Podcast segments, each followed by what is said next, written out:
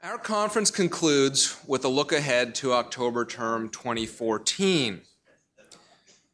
As of now, the court has 39 cases on its docket, down from last year, but on par with recent practice, so we can expect about 75 opinions by term's end. Here are some of the issues already granted. Whether a policeman's mistaken belief that someone had committed a traffic violation can form the basis of a lawful search. Whether a prison can prohibit a Muslim inmate from growing a beard whether a fisherman can be prosecuted under Sarbanes Oxley's record keeping provision for throwing undersized fish overboard. I'm not making that up.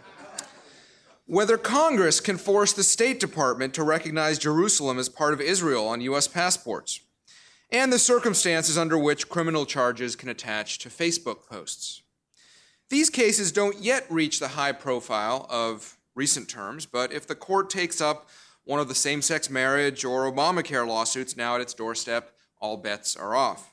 As Miguel Estrada and Ashley Boizelle conclude in their essay in the Cato Supreme Court Review, after a 2013 term that featured several controversial decisions and kept commentators on their toes, all eyes will be on the court again in October.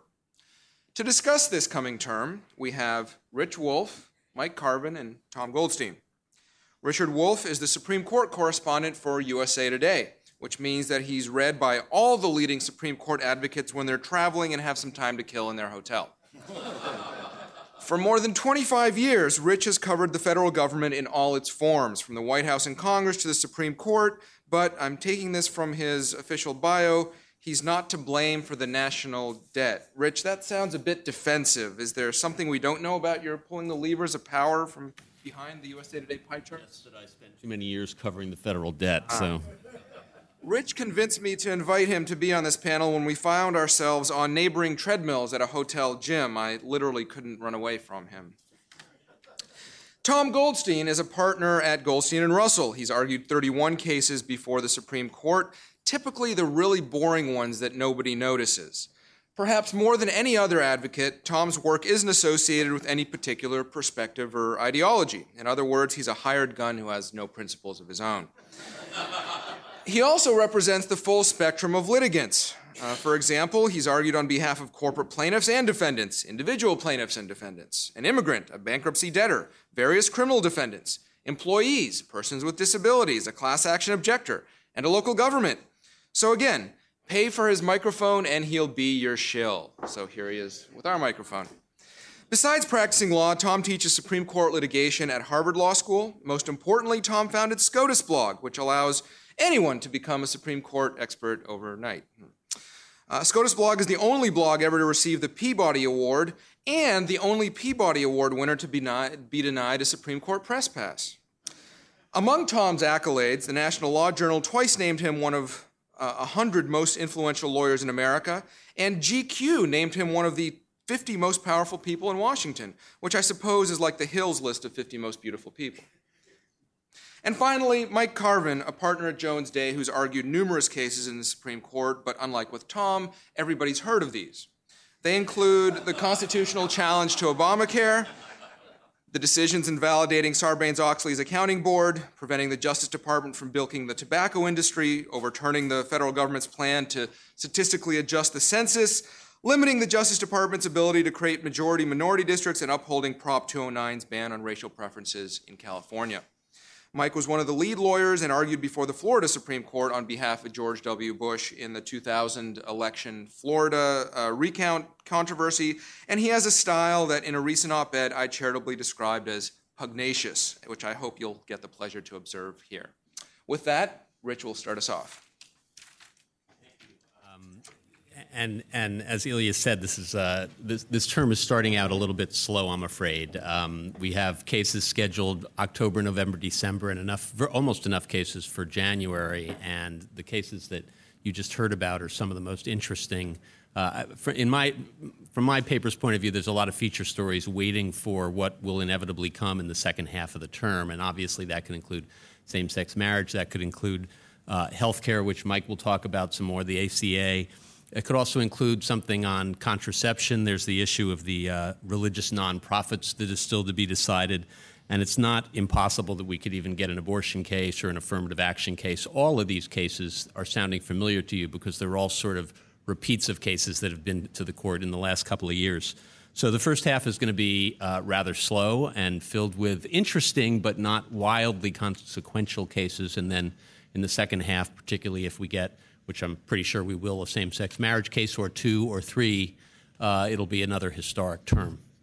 I'm going to run through four cases and I'm going to do it quickly because we have a lot to cover. Uh, the first is a case involving Anthony Elonis, uh, who um, it, this is really a free speech case for the 21st century, and it's going to be a lot of fun because the court is going to discuss Facebook and rap music. Um, uh, in the briefs for this case, uh, we're getting uh, quotes from Eminem, from Guns N' Roses, from a group called the Whitest Kids You Know, which was new to me.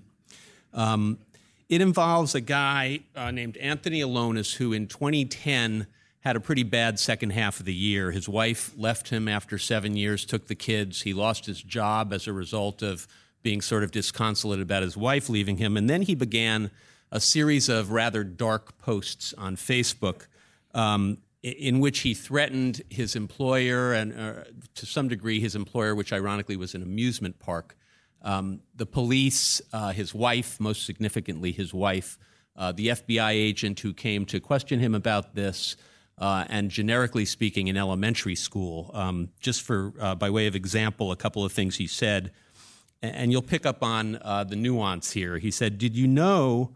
That it's illegal for me to say I want to kill my wife. It's illegal. It's indirect criminal contempt. It's one of the only sentences that I'm not allowed to say. Now, it was okay for me to say it right then because I was just telling you that it's illegal for me to say I want to kill my wife. And he goes on like this. At one point, he says, at one point, he says, It's kind of like a public service, what I'm doing. He also said, Hell hath no fury like a crazy man in a kindergarten class. He said, I've got enough explosives to take care of the state police and the sheriff's department. And after the FBI, a woman from the FBI came to visit him, he posted, Little agent lady stood so close, took all the strength I had not to turn the bitch ghost. Sorry, I'm uh, quoting him directly. That's okay, you're a Cato, not Herod. So, um, His wife gets a protection from abuse order, and he's arrested and he's charged with violating 18 USC 875C, which says whoever transmits in interstate or foreign commerce any communication containing any threat to kidnap any person or any threat to injure the person of another shall be fined under this title or imprisoned not more than five years or both. Uh, he was convicted by a jury. He was uh, uh, convicted on four of those counts. He wasn't convicted of the one, I think it was referencing the employer, but he was convicted for threatening his wife, the police, the FBI, uh, elementary school. Um, he got 44 months in prison and three years of supervised release. And so the question before the court is what is the, the basis for which a person like this, what is a true threat? Is it just what uh, other people, those threatened and others, would consider a reasonable threat? Is what a reasonable person would interpret to be a threat? Or does it have to be something where he had subjective intent? Uh, two precedents for this, probably more, but two noteworthy precedents. One is from 1969 when a Vietnam protester at a political rally said something about if he was drafted, LBJ would be the first person he'd come after. And the court in that case said, well, that was conditional. He wasn't drafted. It was a political rally, and the crowd laughed. It wasn't really taken seriously, it was hyperbole, so that wasn't considered a true threat. Uh, the real um, precedent for this is a case called Virginia v. Black in 2003. And again, in that case, not all cross burning was deemed to be intimidation. It depended on the context. But the Third Circuit said under its own, in this case, said under its own precedent, uh, the reasonable person standard is enough. What a reasonable person might think is a threat is sufficient and they didn't think that the Virginia v. Black case uh, overruled that earlier, I think it was 1991, Third Circuit precedent. Now, the court has this before them, but they added, the Supreme Court has before them, but they added a second question, which was whether, as a matter, in, in addition to the First Amendment uh, question, they added, as a matter of statutory interpretation, whether conviction of threatening another person under this code requires proof of the defendant's subjective intent to threaten. Elonis says he didn't mean it. Um, he was just, you know, doing rap music on Facebook. He was, he was, uh, and, and, from his brief, it says the negligence standard would impose criminal liability on a vast array of first-person revenge fantasies that have always been staples of popular culture. The ACLU and other amici sort of say the same thing. And they also, the ACLU points out online, you don't get any context. You don't get any inflection of voice. You don't get any nods and winks. You don't really know what the speaker is intending, and the speaker doesn't know what his, his or her readers are interpreting it as.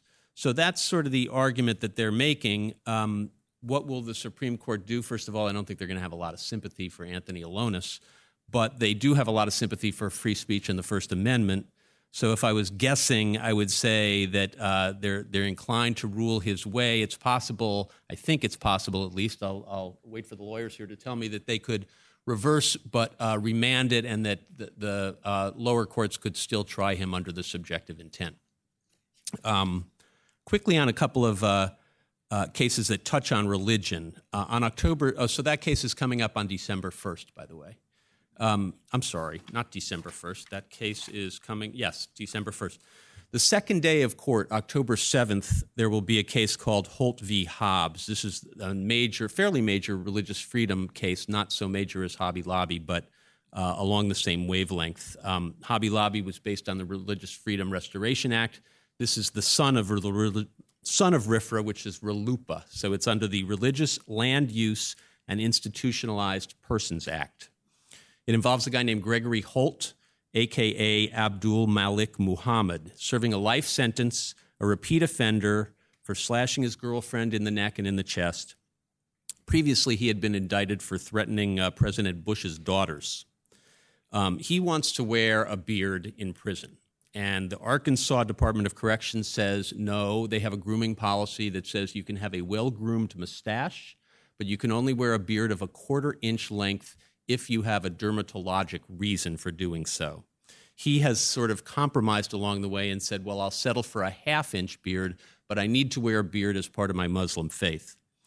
Um, under RLUIPA, it's a violation of religious rights unless the state can prove a compelling interest and that this is the least restrictive way of doing it. So it went before a magistrate judge and he said two things basically. One, I'm going to rule for the state. They get deference here. This is a public safety issue. And two, it's preposterous to think this guy could hide anything in a half inch beard. So that seems to be uh, the thrust of the case going forward. On the one hand, does the state get deference? On the other hand, isn't it ridiculous to think that uh, a half inch beard, as opposed to, say, uh, body cavity, hair on top of your head, other, other ways that somebody could sneak contraband or weapons into a prison, the beard doesn't seem to be the likely thing. The district judge in the Eighth Circuit ruled for the state, and they also noted that he gets a lot of other things. He gets the prayer rug, he gets to uh, have his own diet. He gets to observe his own religious holidays. So they didn't think that this uh, restriction was all that bad. His cert petition to the court was handwritten. It's a pauper case. Uh, but since then, he's picked up representation from Doug Laycock, uh, professor at UVA, who's an expert on religious liberty cases, and the Becket Fund, which uh, represented Hobby Lobby. So the issue is whether the grooming policy viol- violates RLUIPA to the extent that it prohibits the petitioner from growing a half inch beard in accordance with his religious beliefs. Uh, the state calls him uh, not uh, a victim, but a Yemen trained Muslim fundamentalist. And they say that the policy that they have protects against weapons, contraband. They also say that if they allowed beards and he escaped, he'd shave and we wouldn't be able to recognize him. The argument back is simply why don't you take pictures of him with and without his beard? Um, and they also say, well, where would it end? If we, if we allow this beard, then do we have to give metal bells and wands for Wiccan rituals? And do we have to allow Sikhs to have kirpans, which are like knives? And do we have to allow Tulu Quiche inmates to spar with each other, which apparently is something that Tulu Quiche like to do? And please don't ask me about Tulu Quiche. Um, here's the problem for the state more than 40 other states allow these beards. They don't have such a restriction, so the state is in a severe minority. Uh, while they had the restriction, while they have had the restriction, the contraband problem has gone up, not down. And a particular problem is there was an error in their brief, which is very unusual. The uh, prison chief was, uh, let me see if I get this right. In his brief, he said, Well, here's an example. We had an inmate who committed suicide with a razor that he snuck in. And it turned out that was wrong. He had the facts wrong. The razor was given to him, it was a Bic plastic razor given to him by prison officials to shave with. So, um, kind of unusual. And there's been a flurry of paper. T- I don't know what this is called, but there have been documents since sent to the court that have gone on file from both sides, pointing out this error from the state's point of view. I believe they were actually tweets at SCOTUS blog that you know. Um, the amici are piling up on the prisoners' side uh, Jews, Baptists, Sikhs, American Indians, former prison officials and wardens, uh, Alliance Defending Freedom um, from the right, and Americans United for Separation of Church and State from the left. So he's got a lot of support. Um, and I don't know. I mean, it, it seems kind of a one sided case to me. I don't know if we're into predicting here, but I wouldn't bet against him. Um, Zit, uh, and Ilya mentioned this. Zivotofsky, I wanted to not mispronounce this, versus Kerry. It wasn't Kerry at the time. This is the case involving the State Department's rule going back to the Truman administration that this case is coming up in November, by the way. This is um, the State Department has a rule that says, well, if, so, and if an American citizen is born in Jerusalem, uh, we're just going to say Jerusalem on the passport. We're not going to say Israel or Jerusalem, Israel and that is gets to our policy toward Jerusalem. Obviously, something that is up for grabs in every iteration of Mideast peace talks. Um, this case is either much ado about nothing. It's one word on a passport, which is one of the arguments that uh, that Zivotofsky's parents and the brief makes. Is this isn't? We're not trying to restate U.S. policy. We're trying to put the word Israel on this almost 12 year old's passport. In this case, has been going on almost since he was born. And on the flip side, the State Department would basically say, well, no, this is really about war and peace. We're not going to be able to do this in secret. It's going to get a lot of publicity if and when we are forced to put Israel on his passport, and it's going to be interpreted as the U.S. is taking sides. Um, so the guy's name is Menachem Binyamin Zivotofsky, born in 2002. Um, the parents first wanted Jerusalem, Israel. Now they've since said, long ago, they since said they'd settle for Israel but the passport still says Jerusalem. Um, the congressional law passed in 2003 under Republicans said that all who want this, in other words, folks like his parents, should be able to get it. If you want Israel on the passport, Israel should go on the passport. President Bush signed it, but he included a signing statement saying, I'm not going to enforce it because the executive has the authority to do this, not Congress. The Obama administration, similarly, they basically say it's unconstitutional. This has been in court uh, for more than a decade. The district judge first said Zivotofsky lacked Article 3 standing. The DC Circuit sent it back and said, you need to make a ruling. The district judge and the DC Circuit both said it was a political question, so they're not going to make a ruling. Supreme Court sent it back and said, no, it's not a political question. You need to make a ruling. And finally, last year, they sided with the State Department. DC Circuit said um, the executive branch is the one that recognizes nations. Zivotofsky's side says, well, we did this for Taiwan 20 years ago. Basically, when Taiwan, when people wanted to have Taiwan rather than China on their passport, we allowed it.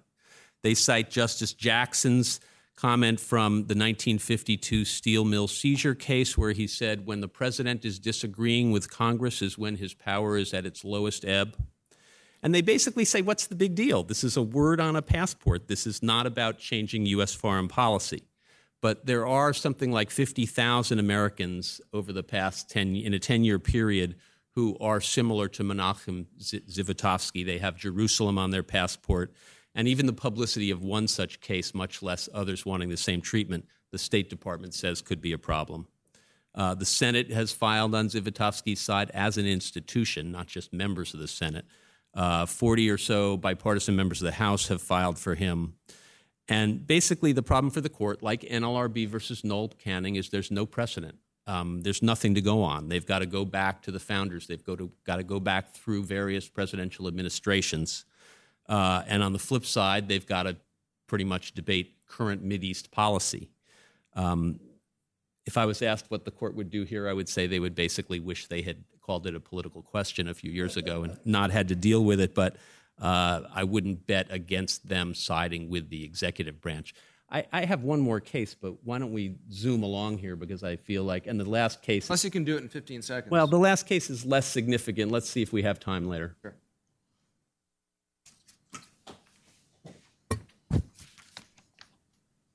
Thanks very much. Hold your applause. Um, it's great to be uh, here with you at Cato. Thank you so much for taking the time out of your day. All of the panelists really do appreciate it. It's an incredibly important institution, including with respect to what goes on at the Supreme Court. I'm going to talk about four cases. Two of them are constitutional, two of them are statutory. The constitutional ones start with a Fourth Amendment case. Uh, this is a case called Heien, or H E I E N. I don't know exactly how to pronounce it, but uh, here's what happens. This happens a, a decent amount. Uh, cop pulls someone over. Uh, during the stop, the officer believes that the individual is acting suspiciously and says, Hey, can I search your car? The person is on the way back from his Mensa meeting and decides that despite all the cocaine he has in the car, he will say yes. Um, some said, 40 minutes. He said, I don't care. I don't care. He's completely agnostic about whether he would spend the rest of his life in jail.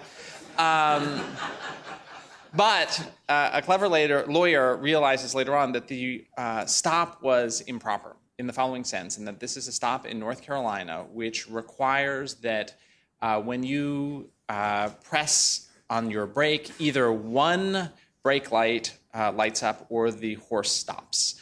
Uh, and it doesn't have a rule that says you have to have two functioning brake lights. Uh, and so the argument that he makes is that, look, there wasn't actually a reasonable basis to stop me, therefore, there wasn't any opportunity to ask me whether I can consent to the search, uh, and therefore the fruits of the search have to be suppressed. The North Carolina Supreme Court says, look, what's required is that the officer have a reasonable basis to believe that there is probable cause to stop the vehicle, uh, not that there in fact be probable cause to stop the vehicle, and the fact that the officer didn't know and reasonably didn't know that a single functioning brake light was, light was good enough uh, is a sufficient basis to stop the car because it was only in this case that the North Carolina courts interpreted the phrase a light to mean a light, uh, not two lights.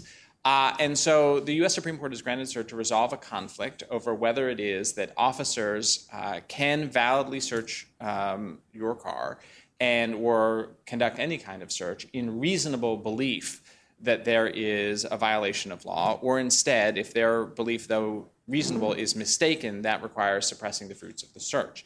Uh, this question comes up at the intersection of kind of two competing lines of recent cases at the Supreme Court. To the surprise of some, the justices have been increasingly favoring the broad application of the Fourth Amendment itself, so that we get the GPS case, which you all will have heard about here. We have the cell phone search case, which you will have heard about here. We have Florida versus Jardines, which is when the cops bring a dog to sniff at your front door. In a whole series of cases, including car search cases, a famous case called Gant, the justices have actually pulled back on the police's power to engage in searches. On the other hand, the court has been increasingly forgiving of mistakes by the police so that it is held recently that if there's conflicting case law or if case law favored the officer's interpretation at the time but it's been overruled or if there were facts in a database that were mistaken and the officer made a stop through no fault of their own all of that is fine that we don't expect the officers to be held responsible and we don't let the criminal go free because of reasonable mistakes by the officers. And for that reason i think that the state of north carolina is overwhelmingly likely to win this case uh, and the justices are likely to say if it's a reasonable mistake of law when the officers stop you or go into your home or whatever that's perfectly fine the evidence won't be suppressed um, the first statutory case is one that Ilya mentioned briefly. That's the Yates case. To understand the Yates case, you have to know the Bond case, which you will have heard about here. And this is the case where famously Mrs. Bond is so excited that her best friend is pregnant and is going to have her first child until she realized that the father is Mr. Bond. Uh, and her best friend is pregnant with her husband, Mrs. Bond's uh, husband's child. Uh, she's upset at this uh, for some reason. You're apparently not supposed to do that if you're a best friend, have a child with your best friend's husband. Um, and so she gathers up a, a series of chemicals and uh, inflicts what amounts to a very serious burn on the thumb of the best friend. Uh, an enterprising assistant U.S. attorney decides that she has violated the federal ban on chemical weapons use. Uh, and this case comes to the U.S. Supreme Court twice with the U.S. Supreme Nick Court. Nick Rosenkranz has stolen all your thunder on this. They're not going to laugh at the same no, stuff. Uh, we're not. This isn't even about that. This is just the setup. Uh, so what happens is that she uh, the, this enterprising assistant U.S. attorney charges her with this. The Supreme Court decides this on the constitutional principle of give us a break. This can't possibly be a violation of the Chemical Weapons Convention. So what happens then, apparently, is that assistant U.S. attorney who charged Mrs. Bond with violating the Chemical Weapons Convention was transferred to Florida, where he charged Mr. Yates. Now, Mr. Yates was the captain of the Miss Daisy, and while out uh, doing his job as the captain of Miss Daisy, uh, fishing for grouper, a uh, Florida state uh, officer working, uh, also enforcing the rules of the Department of Commerce, stopped the Miss Daisy and inspected the length of the grouper because the Department of Commerce says that in order to harvest grouper, to fish for them, they have to be 20 inches long. And he decided that a number, a substantial number, in fact, of the grouper on the Miss Daisy were in fact 18 and a half to 19 and a half inches long. Uh, that is not a crime. It is, will result in a civil penalty. You can even get your fishing license revoked. Uh, and the state official ordered uh, the captain, Mr. Yates, to bring the Miss Daisy when he came back to dock, bring those fish back with him. Well, it turns out that the captain decided to get rid of the undersized grouper and have his uh, uh, the people on the ship substitute full length grouper into the hold. Uh, when he got back to port, the official measured the grouper yet again and became suspicious that they had grown an inch and a half in that day uh, and decided uh, that something was afoot. Our, our friend, the prosecutor of Mr. Bond, uh, Ms. Bond, decides that what he has done is violate Sarbanes Oxley, um, which he should have known, obviously. Um, so, in the wake of the Enron scandal, when Arthur Andersen was accused of facilitating Enron's destruction of the documents related to the scandal, Congress passed a law that says that it is a crime to manipulate, you know, uh, uh, mishandle or destroy any document, record, or other tangible thing. Uh, this assistant U.S. attorney thinks tangible thing. I've held a grouper, or at least I've eaten one, uh, and therefore this is a violation of the prohibition on destroying evidence uh, in Sarbanes Oxley. This will be resolved by the Supreme Court under the same principle of give us a break.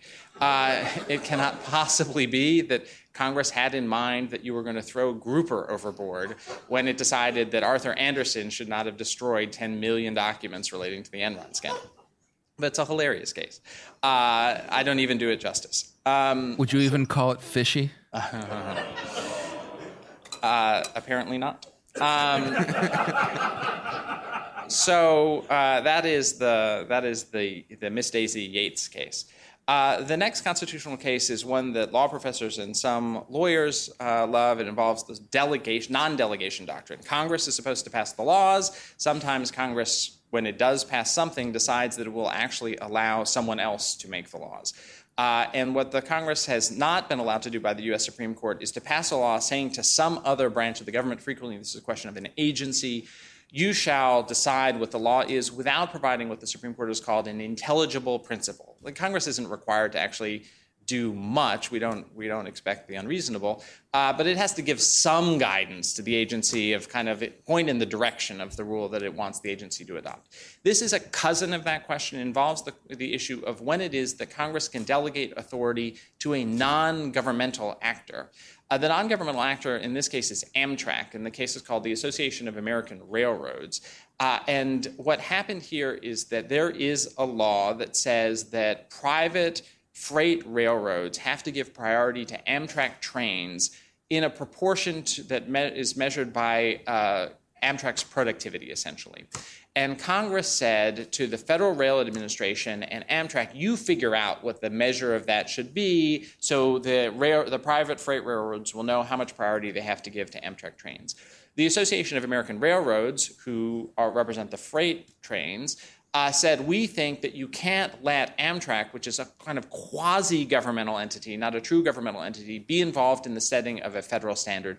And the DC Circuit agreed with that. The, the Solicitor General took the question up, and the government's going to win this case for either of two reasons. Reason number one is that Amtrak is just a kind of weird bird in the law. Uh, the Supreme Court has said that for some purposes, including the First Amendment right of free speech, it is a governmental entity. Uh, and I think that it's quite likely the Supreme Court will duck this entire problem by saying, look, Amtrak, when they said that Amtrak would be involved in setting the standard, it was exercising essentially a governmental function. Therefore, we don't even have to decide when it is that Congress can delegate some legislative responsibility to a private party. But in any event, I think it's likely to say that, look, we've said in the, there have actually been some old cases where Congress would uh, essentially engage in the process of setting a rule and require that some trade association approve the standard set by the rule. And the Supreme Court has said, okay, that's fine. The limitation on this is probably whether it is that the Congress is showing particular bias towards one group versus another group, and that would be resolved under a different constitutional principle entirely. So I think that this people, lawyers do get very excited about non-delegation because it is a very important question when Congress itself has to take responsibility as the elected legislatures for the laws that they pass. Uh, but I think this case is going to end up being not much about anything. Uh, the next case involves uh, the question of when it is that an agency has to go through notice and comment rulemaking. This, too, is a favorite subject of some law professors uh, and uh, lawyers who are engaged uh, with agencies in different matters. It involves, it's a case uh, brought by the Mortgage Bankers Association, and here's what, how it plays out. The Federal Labor Standards Act obviously says that certain number of hours can be worked, and if you work more than certain number of hours, then you're going to get overtime. There are exemptions in that. Not everybody gets overtime, and the Department of Labor a long time ago said in what's known as a substantive rule, which is an important piece of data, in a substantive rule that administrative employees do not get overtime. Well, then it became a question of what is an administrative employee? And the Department of Labor said, well, in an interpretive rule, that is to say, the substantive rule is establishing substantive law, the interpretive rule is interpreting the law that exists. And it's just the agency's understanding of what the law means, it's not binding in any way. So the Department of Labor said in an interpretive rule look, mortgage bank loan officers are administrative employees and therefore are exempt from overtime. And the banks went, yay. Uh, and then uh, the Obama administration looked back on that and said, yeah, we don't think so. Uh, and changed its mind and issued another interpretive rule that said actually, mortgage bank home loan officers are not administrative employees, therefore they do get overtime. And the mortgage bank said, boo. And they did what you really should do when something important happens they hired lawyers. Uh, and the lawyers filed law, a lawsuit under the Administrative Procedure Act. And the Administrative Procedure Act says the following If an agency is adopting a substantive rule, it is making law that will be binding, then it has to undergo notice and comment rulemaking. That is, it has to say what it thinks it wants to do, it has to open itself up to comments and suggestions from someone, and then it has to ignore them and do whatever it wants to do in the first place. But when it comes to interpretive rules, it doesn't even have to bother with that. It can just do whatever it wants to in announcing its interpretation, and then we can fight about it later in court. Well, the DC Circuit, which gets a lot of these kinds of cases, has had to struggle with the fact of what's where is the line between something that's substantive and interpretive. So, for example, what if the agency adopts a substantive rule and then binds itself to a particular interpretation of that and then changes its mind, is it in effect then changing the substantive law? And the DC Circuit said yes, and that when an agency establishes a firm position and then changes it, it has to go through notice and comment rulemaking, notwithstanding the fact that the Administrative Procedure Act says it doesn't have to. Uh, the uh, government is going to win this case again, this case as well uh, on the principle that at least not uh, absent extreme circumstances in which the interpretation is itself making binding substantive law, uh, then the agency, according to the statute, doesn't have to go through this notice and comment process. Uh, so those are my four cases, and I look forward to talking about other upcoming petitions and questions that people have afterwards.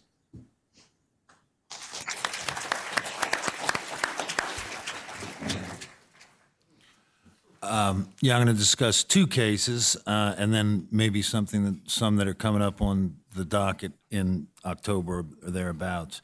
First one that they've already granted, actually on direct appeal rather than a cert petition, is out of Alabama. It involves the redistricting in Alabama, and it's the fight that's been dogging the court for at least the last 20 years whether and when you need to preserve or create uh, majority black districts. The Shaw line of cases said you can't subordinate traditional districting principles to do it. And um, that one version of that argument is presented in Alabama. The key thing to understand about this case, like virtually every voting rights case, is it has nothing to do with racial equality and has everything to do with partisan advantage. Uh, Republicans like majority black districts because create a majority black district, that's almost inevitably a 90% Democratic district, and you can therefore pack the Democrats into that district, and the adjacent districts will be Republican opportunity districts. Democrats, conversely, don't like majority black districts because what, what they would like to do is take about 15% out of a 65% black district and moved it next to the adjacent district so that could be used to elect a white Democrat. And, and, I think, and I think that's an important point to uh, underscore here, which is uh, the plaintiffs are arguing that these districts in Alabama are packed, that they're at 65% or 60% when they could really be 10 to 15% lower, so you're wasting black votes. But packing, of course, means that you're going to redeploy the excess 15 to 10% and uh, move it into a district where a black Democrat could be elected, where black voters would be able to select either a black or white Democrat to elect them. And the key thing to understand about Alabama is nobody put on the table, at least during the legislative process, anything that said, look, if you bring these black percentages down in these majority black districts, we can create an extra district over here where, where a black candidate can win. Um, the, in other words, Alabama has just as many majority black districts, just as many districts where black representatives can be elected as any of the alternatives. So why? What are the Democrats about and the and the uh, NAACP about in saying you need to reduce the 15 percent? It's precisely what I said. You, you're going to shift the 15 percent to turn a 10% black district into a 25% black district, and that might be enough to elect a white Democrat. Um, and, and therefore, I think it, takes on a, a very uh, cynical configuration. This, they're really not motivated by their abhorrence of the shapes of the lines. They're motivated by their desire to elect white Democrats. And of course, the Voting Rights Act was not designed to elect white Democrats. If electing white Democrats in the South was what you were trying to do, you didn't need to have a Voting Rights Act because there was a whole, a whole bunch of white Democrats who were getting elected. So, how is this all going to play out? Uh, because on the one hand, I mean, I think this is actually very interesting. Look, the conservatives don't like these majority black districts, particularly if they're drawn in an, in an ugly way. Uh, the liberals typically do like ugly majority black districts, but course, they also like Democrats getting elected. So they may overcome their aversion to the Shaw line of cases and vote here uh, with uh, the Democratic plaintiffs. In terms of the legal defenses that uh, are presented and should be presented, which is one key fact that distinguishes this, I think, from all the, the Shaw cases where they were creating these ugly districts that ran down I 95 was at the threshold, they were creating brand new districts, right?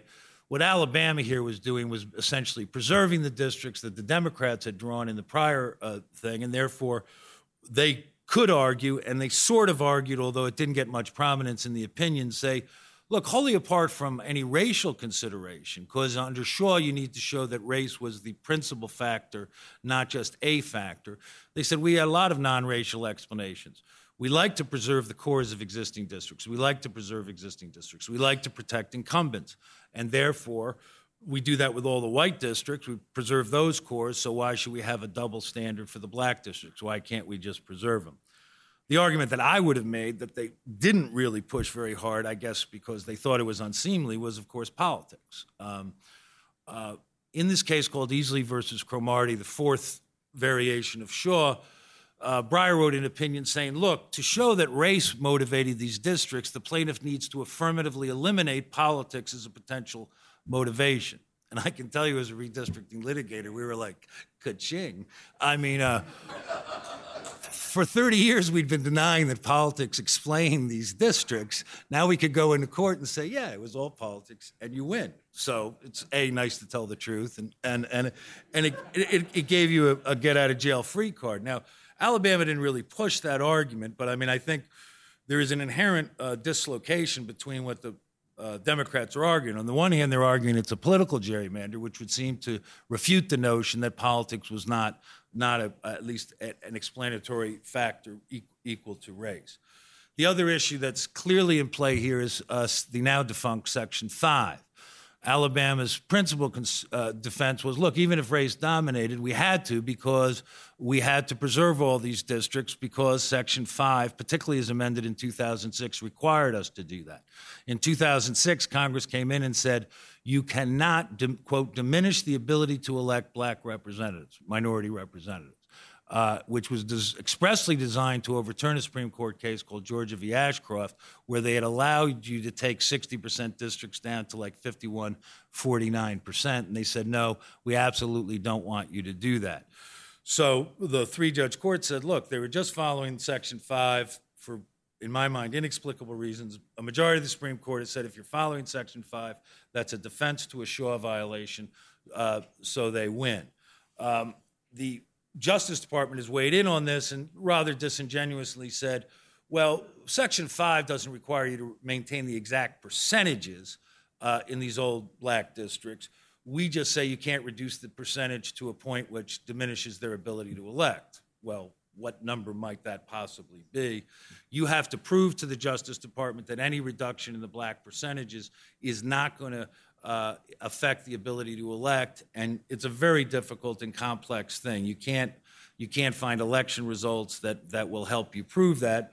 So many states uh, said, look, uh, the path of least resistance is just not to reduce the percentages at all.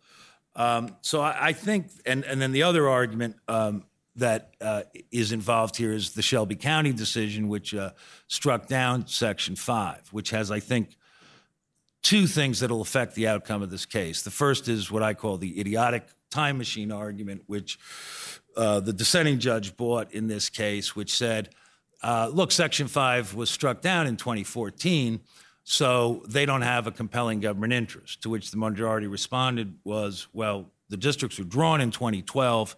They didn't have a time machine. They had to get the districts for the 2012 elections. So whatever the law was at the time is obviously what, what is relevant to the compelling government interest.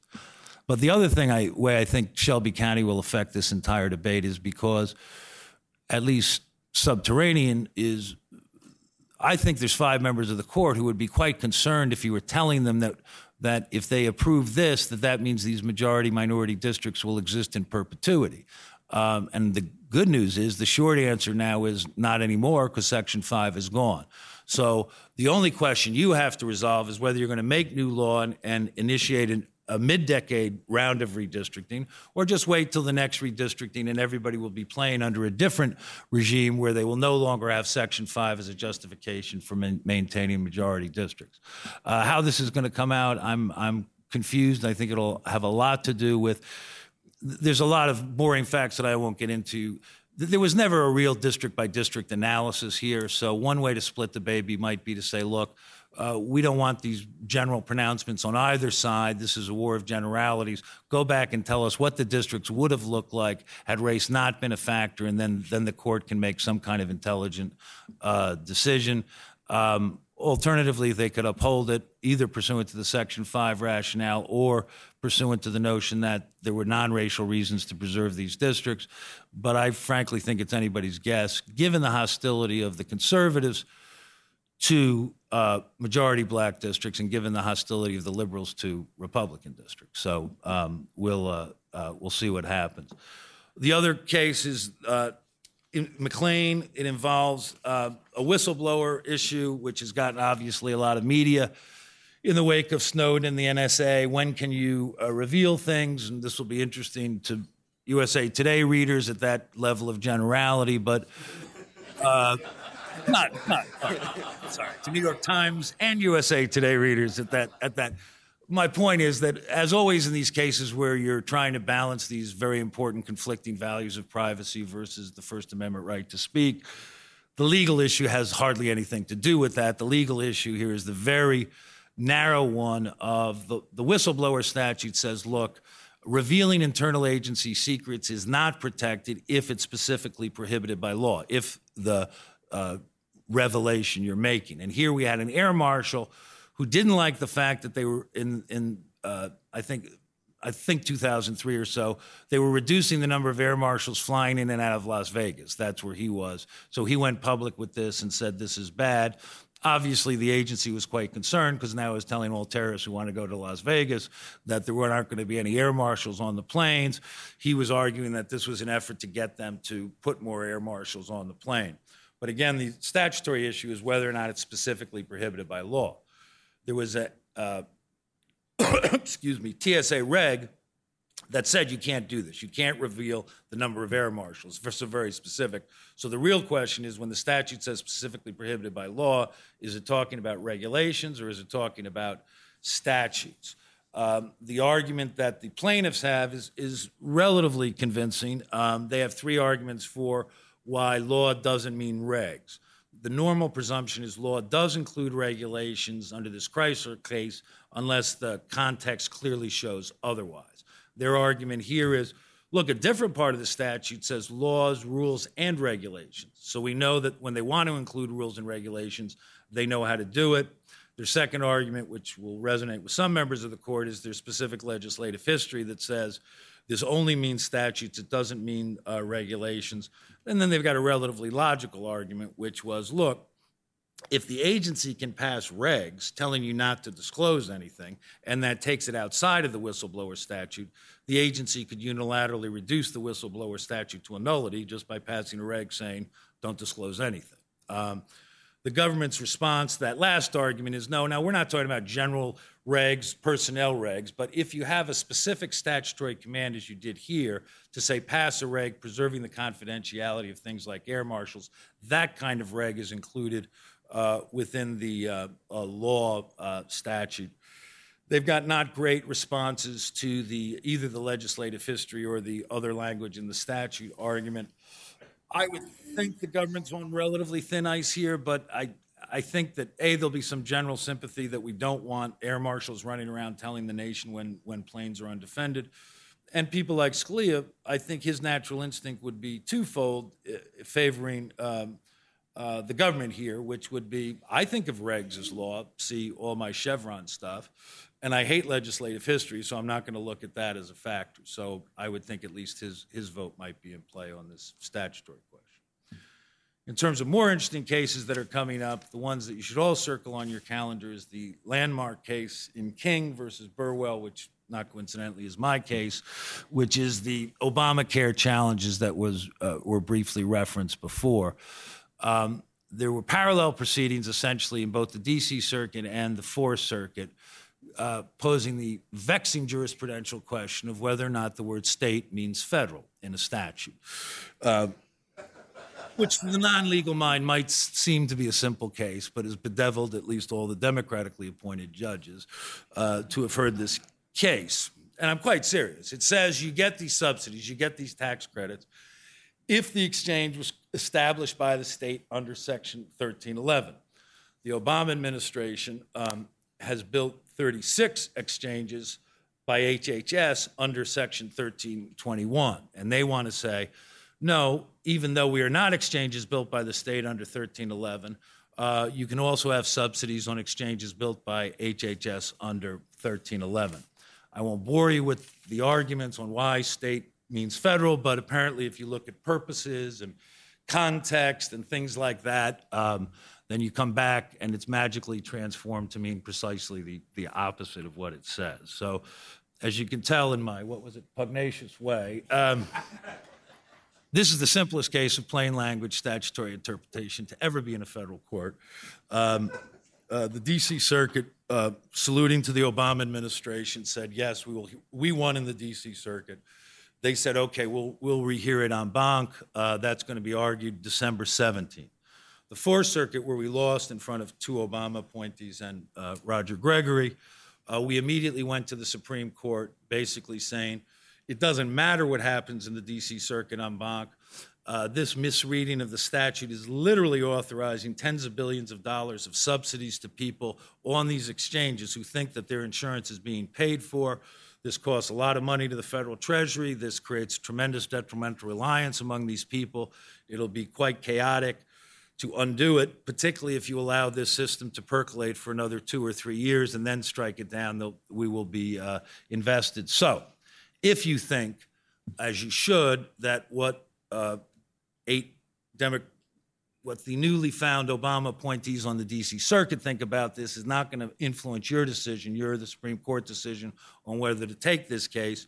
You might as well just take the Fourth Circuit case now, because if you wait for, to resolve the DC Circuit en banc decision, we're talking about next October term, and then this uh, regime, which seems to be facially illegal, will have existed for another year and a half.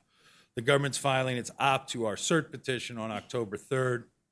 I think it's going to be on the conference in early November, so we'll know at some point in November, probably, uh, whether or not they're going to go ahead and wait for the DC Circuit to grant en banc, or whether they're just going to go ahead and uh, take the case regardless. The last one, which I guess Mike, I'll just uh, point out there's also the similar cases that, that aren't yours uh, yet, at least, uh, from Oklahoma and Indiana, and the uh, the circuit courts there are probably more favorable to the challengers. So it's likely that at the end of the day there'll be a circuit split regardless. So look, yeah, I was speaking in somewhat shorthand, but that's an excellent point. There's two pending cases.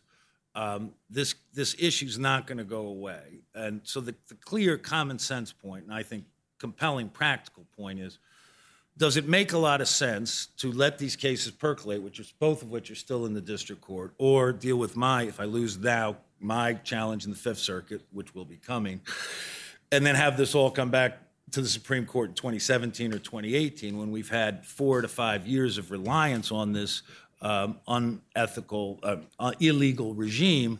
Uh, or wouldn't it make a lot more sense to figure it out right now and let everybody know before we get too deeply involved in this?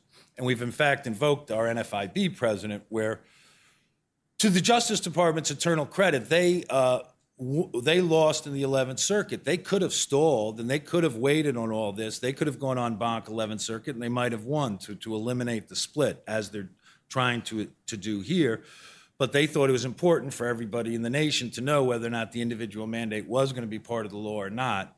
Similarly, whether or not these hundreds of billions of dollars of tax credits are part of the law should be equally compelling. And it should be a reason that the court should sort it out now rather than wait for these cases that aren't going to get up there for two to three years.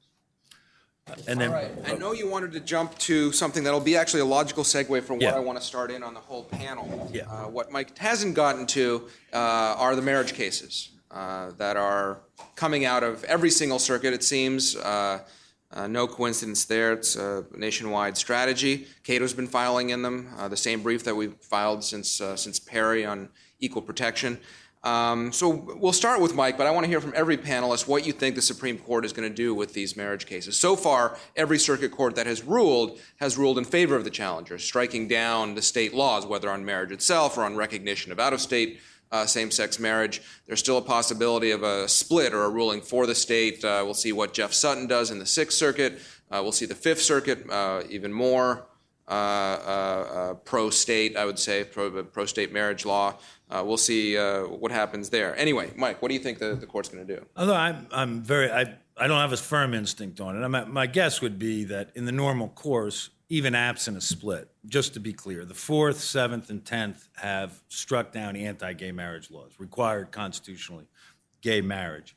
The Sixth and the Fifth are cases pending. The Sixth been argued in front of Jeff Sutton. It looks like he's going to uphold the gay marriage laws in front of him. so you could get a split with Because marriage is a tax, is that the? Uh, yeah, exactly, uh, exactly.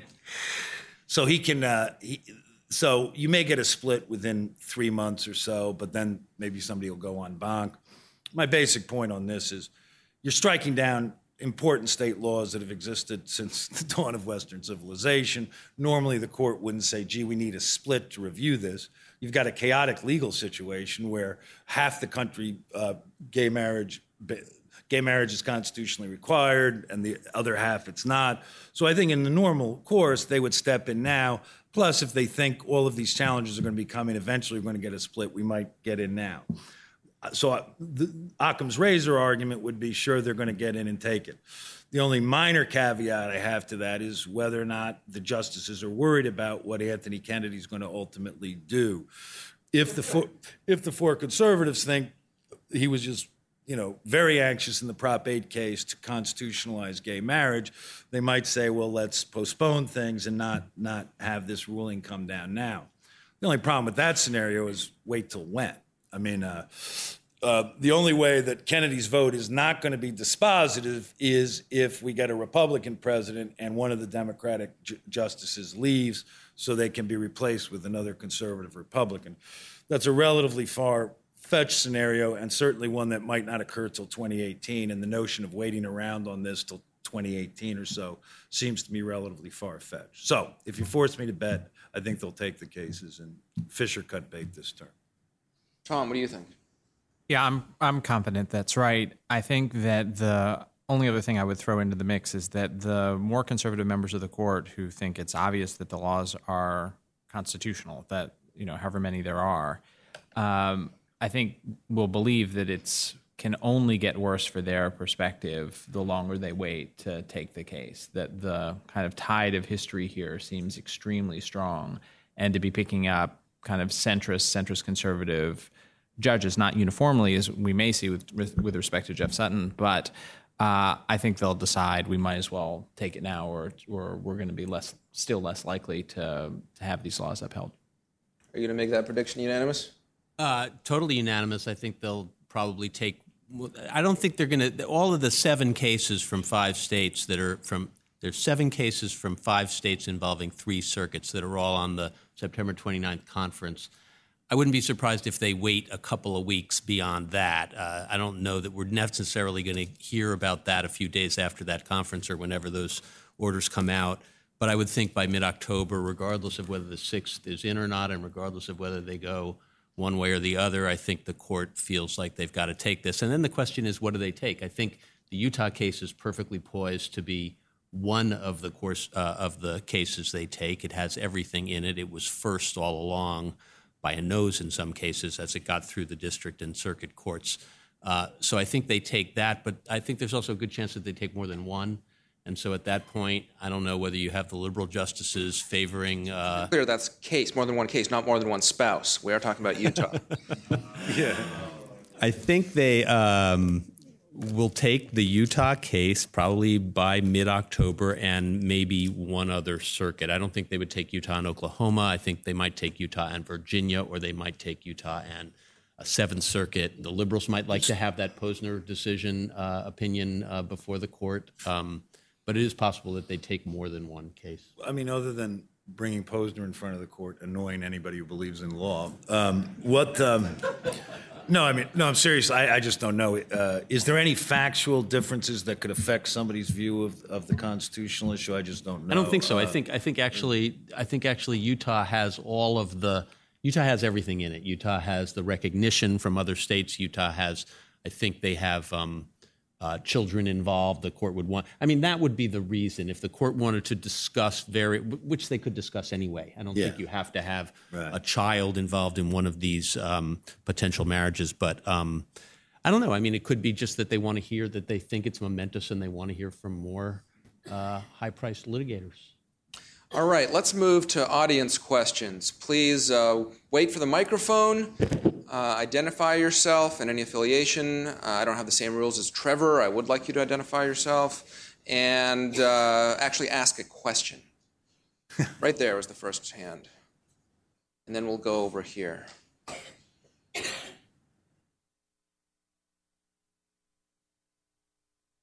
Hi, uh, Pat Span, just myself. I must confess, I am not an attorney, but I do have a question um, um, about the uh, ACA, aka Obamacare. Um, I've always wondered, in my naivete, if Roberts had inserted a poison pill by talking about it's a tax. The individual mandate is a tax. Obviously, the individual mandate didn't didn't uh, initiate in the House of Representatives.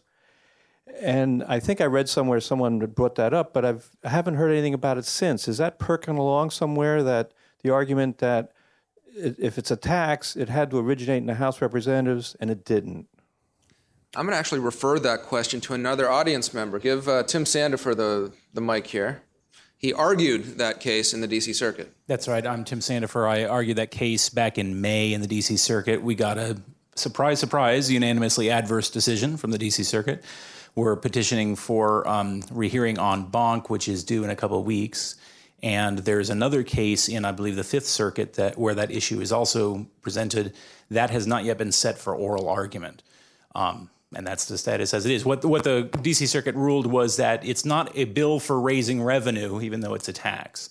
Um, and the distinction between a bill for raising revenue and a tax is that, a, according to the court, a bill for raising revenue is a bill that, you know, its general purpose was to get people to buy Obamacare.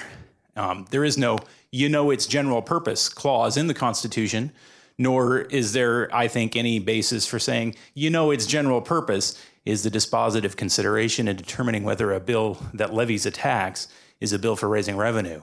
However, um, this was probably the most advantageous way for our side to lose this case because it does not present what I think is the more complicated question on which we also ought to win, which is whether the Senate can do what it did in this case, which is take a House passed bill, scoop out its entire contents.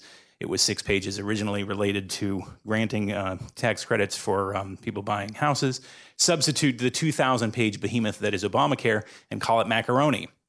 Uh, the court did not address that question at all. It simply said because it's not a bill for raising revenue, that whole origination clause thing does not apply. And that's where we stand right now.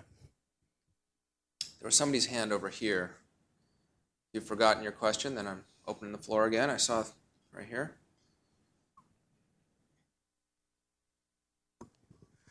Concerning the Alabama cases, has anybody argued or suggested that there is or there is not a constitutionally protected right under the 15th Amendment to be represented by somebody of your own race or your own ethnic background? Because that's really what underlies all of this is a belief that you've got that right. Is anybody challenging that or anybody raising that question? Yeah, well, to be clear, the, fifth, the 14th and really probably the 15th Amendment were ruled in Shaw to provide just the opposite that the court that states can't engage in racially preferential activity simply because they want to align voters of a similar race with their representatives and that and that that kind of if you will reverse discrimination is just as problematical under the 14th amendment as, as normal efforts to uh, hurt non-minorities. Where that right comes from frankly is section 2 or section 5 of, of the voting rights act. And you can interpret Section 5 in a lot of different ways, but essentially it says you can't, as I said, diminish the ability to elect, which is another way of saying if you have a black incumbent at this point, you can't hurt his reelection uh, chances. And so that, in essence, creates this right, which even though it seems to be in stark, irreconcilable tension with the command of the 14th Amendment as enunciated in Shaw, for some reason, a majority of justices said, look, if you're complying with Section 5, that somehow uh, is a compelling government interest which justifies the race consciousness that would otherwise violate the 14th Amendment. There, and then we'll go back there after that.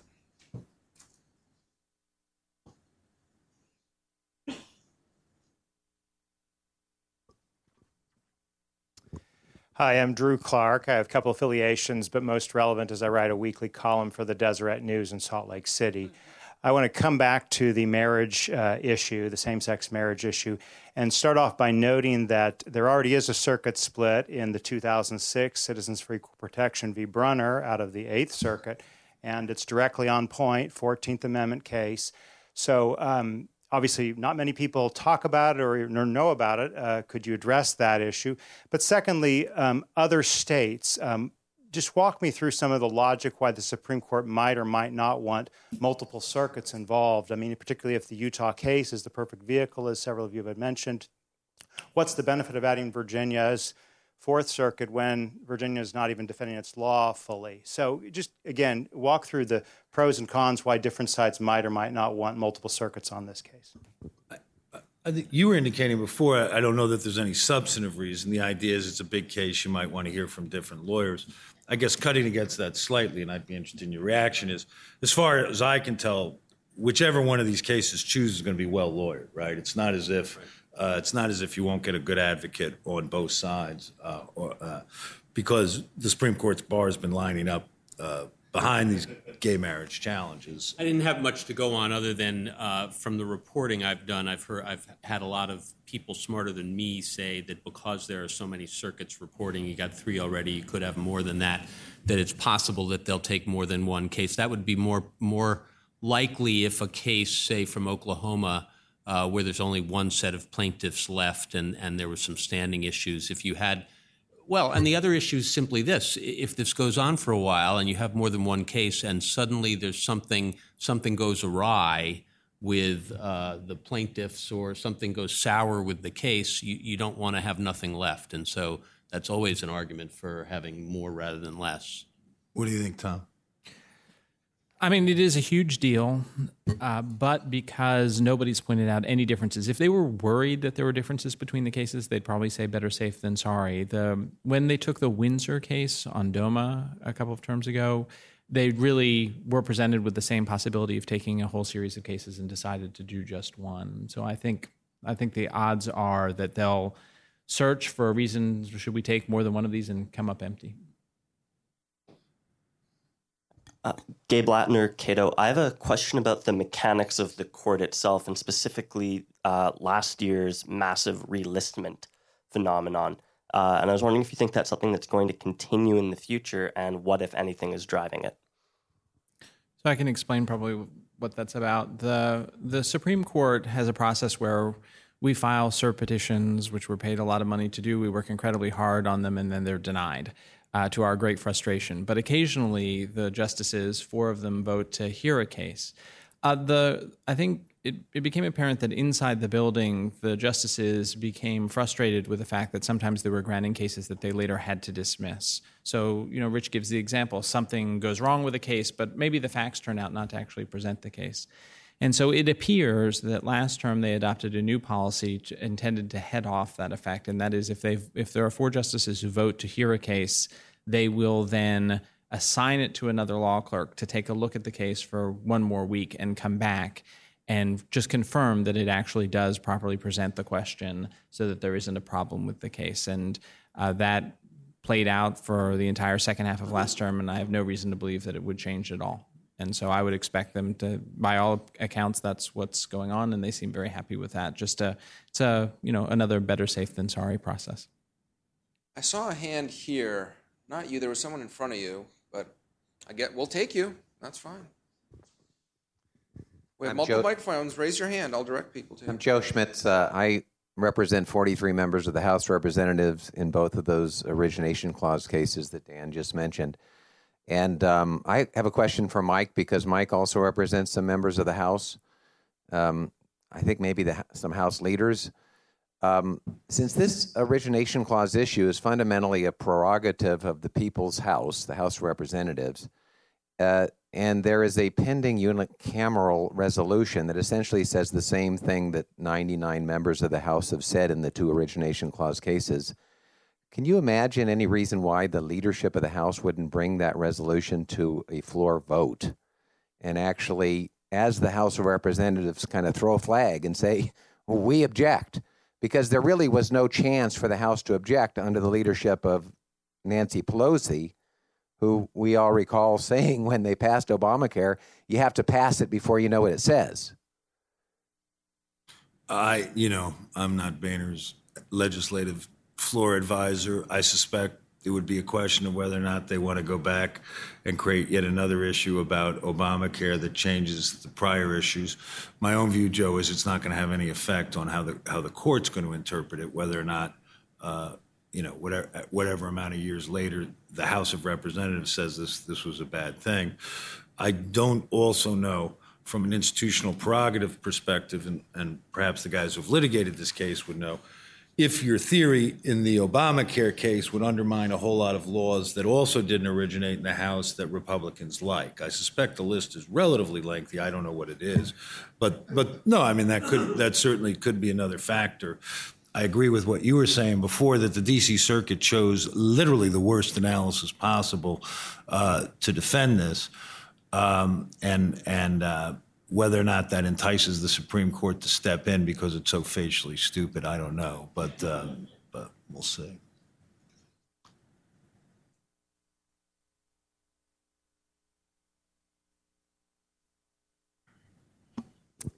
Nasa Rich, how can a tax not be considered revenue? I, I, guess the same way a state can be considered a federal. It's uh, uh, or, or, or that a mandate can be a tax. or, uh, it's called uh, result-oriented jurisprudence, where they don't want to be confused with a lot of law and logic and facts. They're just uh, so. I, I don't think anybody believes it. I think they were choosing a way to hurt your case, and I think they chose quite inaptly because I think the smart move would have been to say, look, the Senate did. It did technically originate in the House because they took the shell house law and, and did, did an amendment in the nature of a substitute, which took, I think was some fishing law, and threw in Obamacare and said, okay, this is just an amendment to that underlying thing, which of course is highly technical and, and, and obviously superficially wrong. But it does present an interesting question for the court as to whether they're going to look behind legislative procedures or just accept the Senate's word for, for what they did. That's a complicated question. The, whether taxes to raise revenue is, is a non sequitur.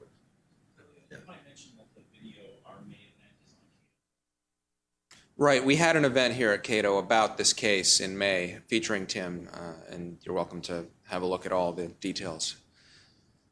Not seeing any hands, I want to pose a question to the panel. Um, we haven't seen anything on the Second Amendment at the court uh, in quite some time, despite the charitably, I'll call it, willful confusion in the lower courts about what the right to keep and bear arms actually protects. Uh, is that simply because neither the conservatives nor the liberals are sure of Kennedy? Uh, and Kennedy only has one vote to grant on cert, or is there something more going on? Because there's certainly been a whole host of different types of vehicles uh, that have been presenting to them uh, out of various states. Well, I don't have the feel that Justice Kennedy is actually the limiting agent on the Second Amendment. If you were to go by the oral argument in the Heller case, he was pretty animated about the importance of the right. Um, you know, my sense is that the justices, the, the Second Amendment was regarded for a long time as a typo. And it has taken some time for some of the issues related to it to fle- be fleshed out in the lower courts. And I think the, you know, the justices quite openly struggled with what the appropriate level of scrutiny was. And so I think they are probably you know the the more conservative justices are confident that four members of the court are going to interpret the right very narrowly and they themselves are trying to figure out the scope of it. And so i think they are you know led biding their time to some extent but i wouldn't think that it's because they're concerned that justice kennedy will will read the right too narrowly. The, the big issue is the concealed carry issue and and, and well carry at all well, right, and and in public, and and um, I'm trying to recall there was the Illinois had the most severe law, and uh, the others were and all our going. Simon in, lecturer struck that down. and and the others were all right, and the others were all going in one direction. So there was no there was no split yet or anything like that on concealed carry, if I recall. Is No, that- I mean the Seventh Circuit, Judge Sykes' opinion struck down Illinois' law about carry. Sorry, it was a Posner. It was a Posner opinion. Okay, was she on that panel? I'm misremembering. I don't think so. But then the Illinois legislature changed it, so. Right, right. Alan, you want to say anything about this? Alan Gura, who argued Heller and McDonald. More speculation to the mix. Give him a microphone. Put you on the spot.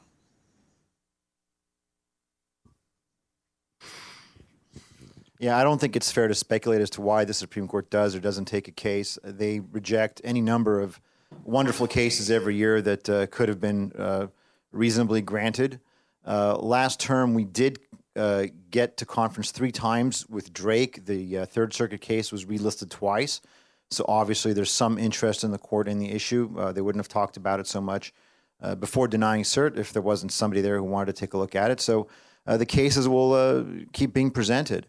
Uh, Judge Sykes was not on the Moore versus Madigan panel, although she did author the uh, earlier opinion in Ezell versus City of Chicago, uh, which is, I'm sorry. Uh, was Drake one of these carry, public carry? That's right. Drake was the Third Circuit case. Drake was a little bit more extreme than the other cases.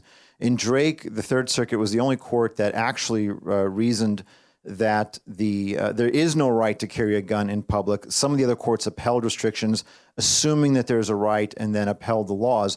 In Drake, the first line of argument that the majority adopted over a very strong dissent, and the en banc uh, vote later was eight to four. But in Drake, the majority said that because New Jersey's law was inconsistent with the right to carry a gun, that's evidence that, the, that there is no such right that exists. And otherwise, they enacted it, therefore it's self constitutionalizing. And under that rationale, there's nothing that's unconstitutional. Uh, nonetheless, um, that's where the matter stood. There is nothing currently that's going to come before the court that I'm aware of in this coming term. The, the Ninth Circuit struck down essentially California's uh, proper, I mean, um, good cause requirement uh, back in uh, February. However, that is um, probably not going to be the subject of a cert petition anytime soon. There are pending um, petitions for a hearing en banc, which can take a long time in the Ninth Circuit, and they are not even going to consider those until they first figure out whether there's anyone to make that motion, because the sheriff who lost that case decided he no longer wishes to litigate, and the state attorney general is trying to intervene in the case, and the Ninth Circuit's been holding that intervention motion now for the better part of the year. Uh, there's a question as to whether or not uh, the attorney general is able to intervene. So it's it's a mess. But there's really nothing on the horizon uh, this term, at least, that I believe would get uh, into the court uh, on that issue. Thanks. All right. With that, uh, we're going to have to wrap it up. As we're talking, looking ahead to next term, I will mention one other thing. The moderator of the previous panel, my colleague Trevor Burrus, has earned himself a great promotion. He'll be the managing editor of the Cato Supreme Court Review uh, next year. Uh, with that, uh, before we thank our panel, just I'll advise you to stay in your seats. Judge Sykes is going to come up. We're going to have the Simon lecture, and then you'll get your booze and food and everything that uh, that you came for. But let's uh, give a round of applause to the panel.